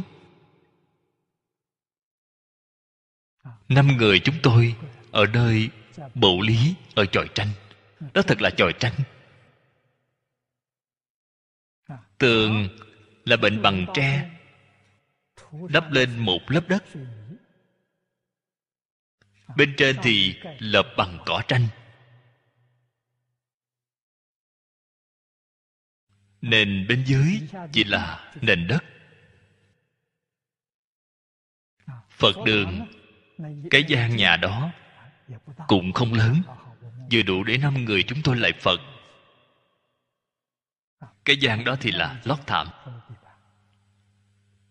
Rất là đơn giản, Rất là khổ cực.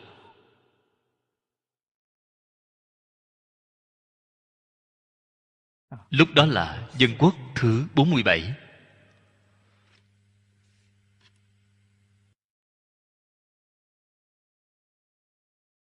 Trong chòi tranh không có điện, Không có nước.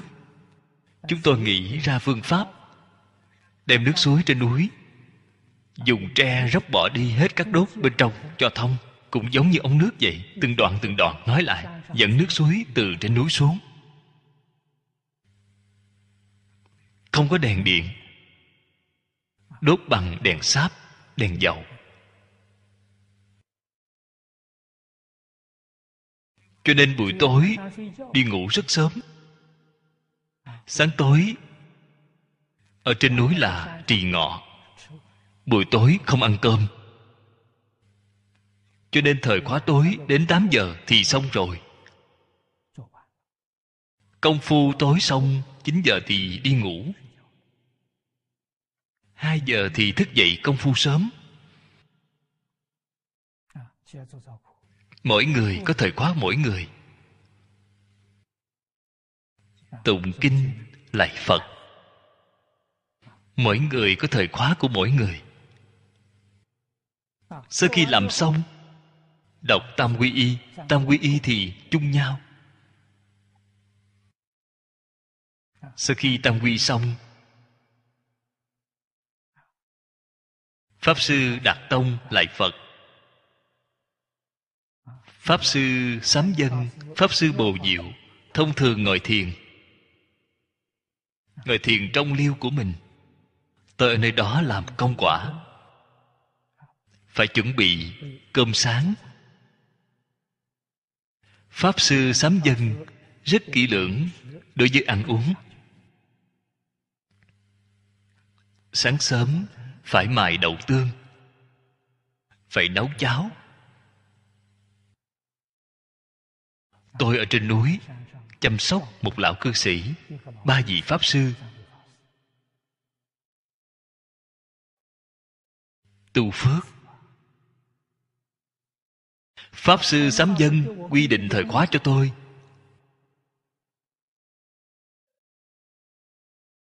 Là học tập kinh a di đà yếu giải của đại sư ngẫu ích. Sớ sao của đại sư liên trì. Viên trung sớ của đại sư u khê. Đây là ba chú giải nổi tiếng của kinh di đà làm phán khoa. Làm khoa hội.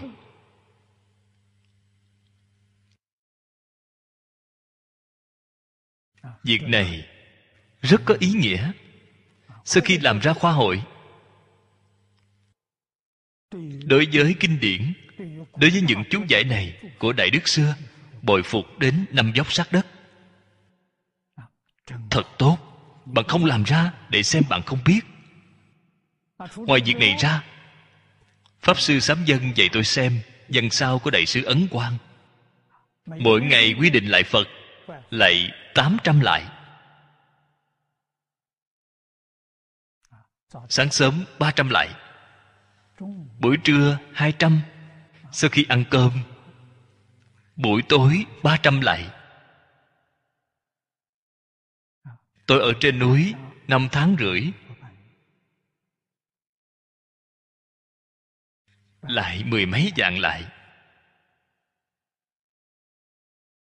Vì sao rời khỏi đến đại trung học kinh giáo với lý lão sư? Lão sư lý khuyên tôi học giảng kinh. Ban đầu không dám, bởi vì giảng kinh quá khó. Tôi đi nghe kinh, tôi không phải đến học giảng kinh. Ông cũng vừa mở lớp giảng kinh. Khi tôi đến cái lớp đó, mới học được hơn một tháng. Tôi thật không dám ông nói với tôi. Ông nói, ngày nay tôi lên lớp dạy, anh đến xem thử xem thử có thể tham quan một chút. Tôi liền theo thầy đến lớp học giảng kinh. Tôi ngồi ở sau cùng. Sau khi xem xong, buổi học đó, tâm tôi liền nghĩ, dường như giảng kinh không có. Tôi liền nói với thầy, tôi bằng lòng học. Tôi liền gia nhập lớp này. Đi lên trên con đường giảng kinh này.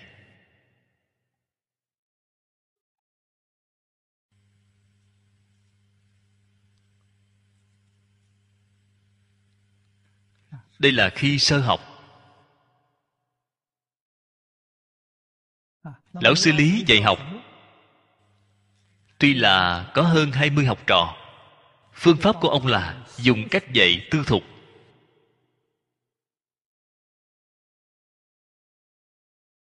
Khi lên lớp, ông chỉ dạy hai người. Hai người này ngồi đối diện với ông. Các bạn học khác thì ngồi chung quanh, giống như dự thính tôi là đến sau cùng. Tôi ngồi ở sau cùng.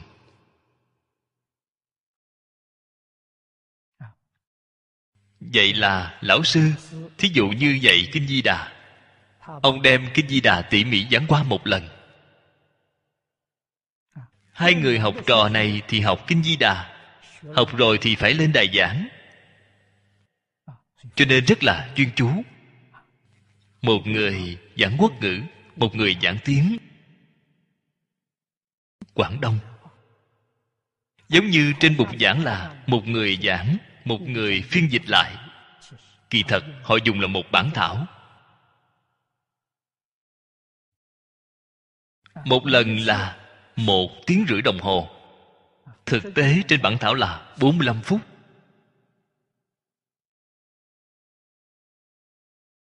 Mỗi một tuần giảng một lần. Chân thật gọi là vừa học vừa giảng. Đương nhiên, người học tập rất khó ghi lại được hết lời của thầy giảng. Vậy thì phải làm sao? Mỗi một đồng tu đều ghi sau khi ghi lại rồi, khi tăng học, chúng tôi đem cái đã ghi được, đều giao cho hai người giảng đó. Hai người họ mang về, chỉnh lý lại, làm ra một bản thảo. Như vậy mà học. Học được rất khô cứng. Thế nhưng học được rất thiết thực. Lão sư nói với chúng tôi, vào thời xưa, học kinh giáo đều là loại phương pháp này gọi là giảng tiểu tòa. Thế nhưng lúc trước, giảng tiểu tòa, họ cần phải chuẩn bị đầy đủ năng lực, sức nhớ được tốt, sức lý giải tốt mới có thể học kinh giáo. Vì sao vậy? Không có ai giúp bạn.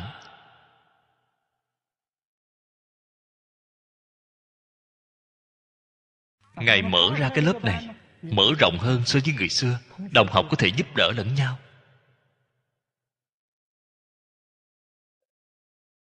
Cho nên chúng ta mới biết được từ xưa đến nay học kinh giáo là lão hòa thượng giảng kinh có năng lực chính là có sức nhớ tốt có thể đem những gì lão sư giảng cho họ có thể giảng lại ngày thứ hai giảng lại chỉ ít có thể giảng đến 90%. Con người này có thể học kinh giáo. Rất ít, không nhiều.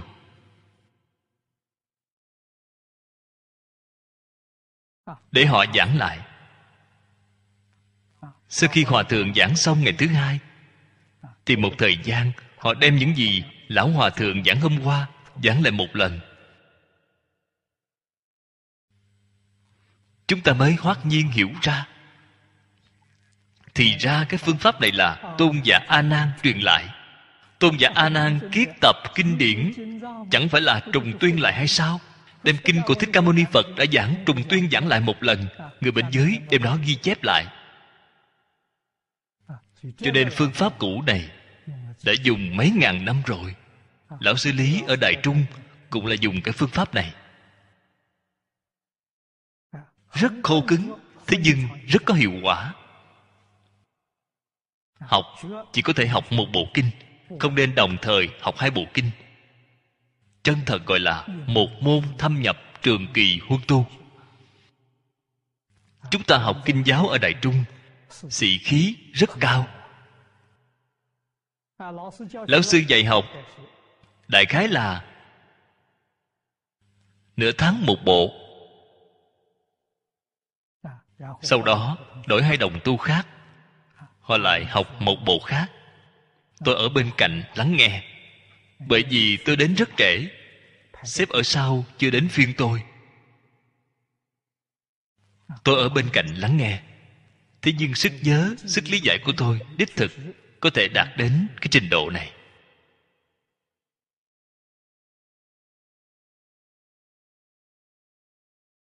Tôi ở bên cạnh lắng nghe. Dường như là 15 tháng, một năm ba tháng tôi nghe qua 13 bộ kinh. 13 bộ kinh tôi đều có thể giảng, hơn nữa đều có thể giảng được rất hay. Cho nên vừa xuất gia, liền dạy phật học viện. Dạy phật học viện một học kỳ thì dạy một bộ, một năm dạy hai bộ. Họ phật học viện ba năm thì tốt nghiệp, tôi dạy sáu bộ, vẫn còn bảy bộ chưa dùng đến. Cho nên tôi liền biết được trung quốc vào thời xưa, phương pháp này thật hay. Thật có thể thành tựu người, tốt hơn nhiều so với phương pháp của phật học viện ngày nay. Chân thật có thọ dụng.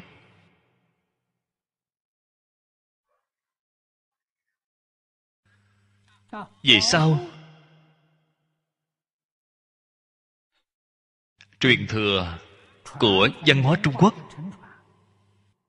tôi cảm thấy vẫn là phải dùng cái phương pháp này. Cái phương pháp này là trong phật môn sáng lập. Vì sao ở nho, ở đạo đều dùng đến?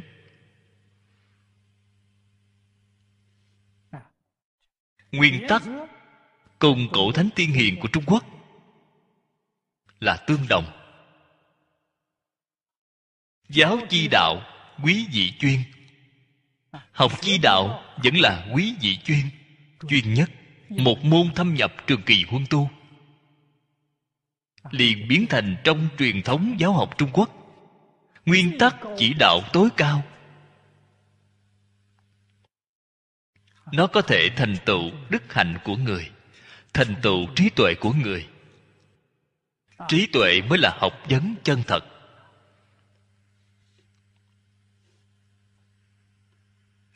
Cho nên, thấy đều là xây dựng ở trên quy củ. Cái quy củ này đều thuộc về giới luật. Nguyên tắc chỉ đạo tối cao, giáo dục truyền thống trung quốc, chính là tám câu nói phía trước của tam tự kinh. Giáo dục, trước tiên phải khẳng định, tánh người vốn thiện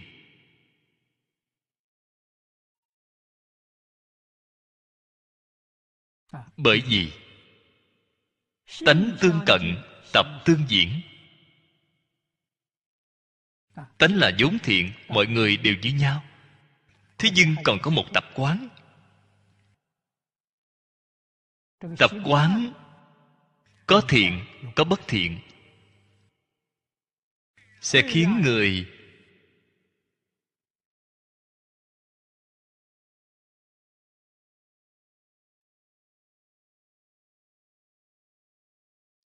ngay trong bất tri bất giác, trái ngược với bổn thiện của bạn. Cách xa. Do đó mới cần giáo dục. Cho nên giáo dục làm sao có thể nghĩ ra, chính từ chỗ này nghĩ ra. Nhất định phải dạy. Cậu bất giáo tính nại thiên. Thiên thì thay đổi rồi. Bổn thiện của bạn dần dần lơ là bạn liền biến thành bất thiện. Cho nên giáo dục từ chỗ này hưng khởi. Làm thế nào để dạy? giáo chi đạo quý vị chuyên. Tám câu này. Trung quốc tám ngàn năm nay giáo học nguyên tắc chỉ đạo tối cao. Vì sao? Nho thích đạo ba nhà giáo học đều không rời khỏi cái nguyên tắc này cùng trường học, hiện tại hoàn toàn không như nhau. Là học vấn chân thật thật học.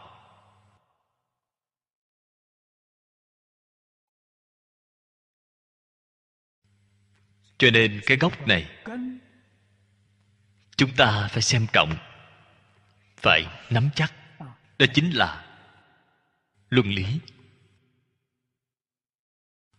Đạo đức, nhân quả việc này vô cùng quan trọng.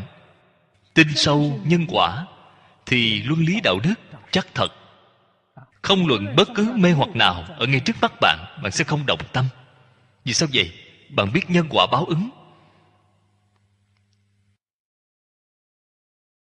Không đáng có. Bày ra ngay trước mắt cũng không nên động tâm. Đáng là chính mình có, trong bạn có bỏ đi cũng không mất bạn hạ tất phải đi cầu. Cho nên tâm của họ luôn là định. Định sanh huệ. Huệ có thể giải quyết vấn đề. Chân thật là xuất khổ hải chi tân lương thú niết bàn. Chi căn bản. Niết bàn trong phật giáo là một thuật ngữ chuyên môn. Chúng ta tìm thời gian khác để nói tỉ mỉ với các vị. Cái thuật ngữ này rất quan trọng. Trong đại thừa giáo đều nói đến. Tác tỳ ni chi tìm thứ, tỳ ni là giới luật. Đây là bước đầu của trì giới, bước thứ nhất. Giống như đi cầu thang, đây là cấp thứ nhất. Cấp thứ nhất chính là đệ tử quy. Cấp thứ hai là cảm ứng thiên. Cấp thứ ba là thập thiện nghiệp. Đây là nấc thang thứ nhất. Quan trọng hơn bất cứ thứ gì.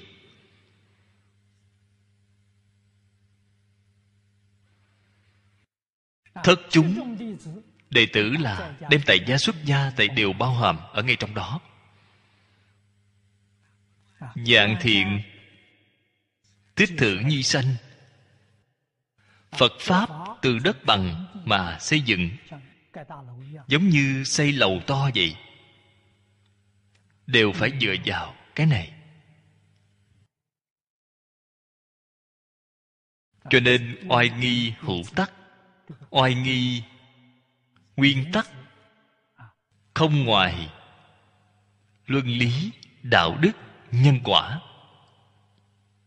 Lại hướng nâng lên cao, đó là triết học, là khoa học. Trong phật kinh, phần lớn cũng không ngoài năm loại lớn này. Nó không mê tín.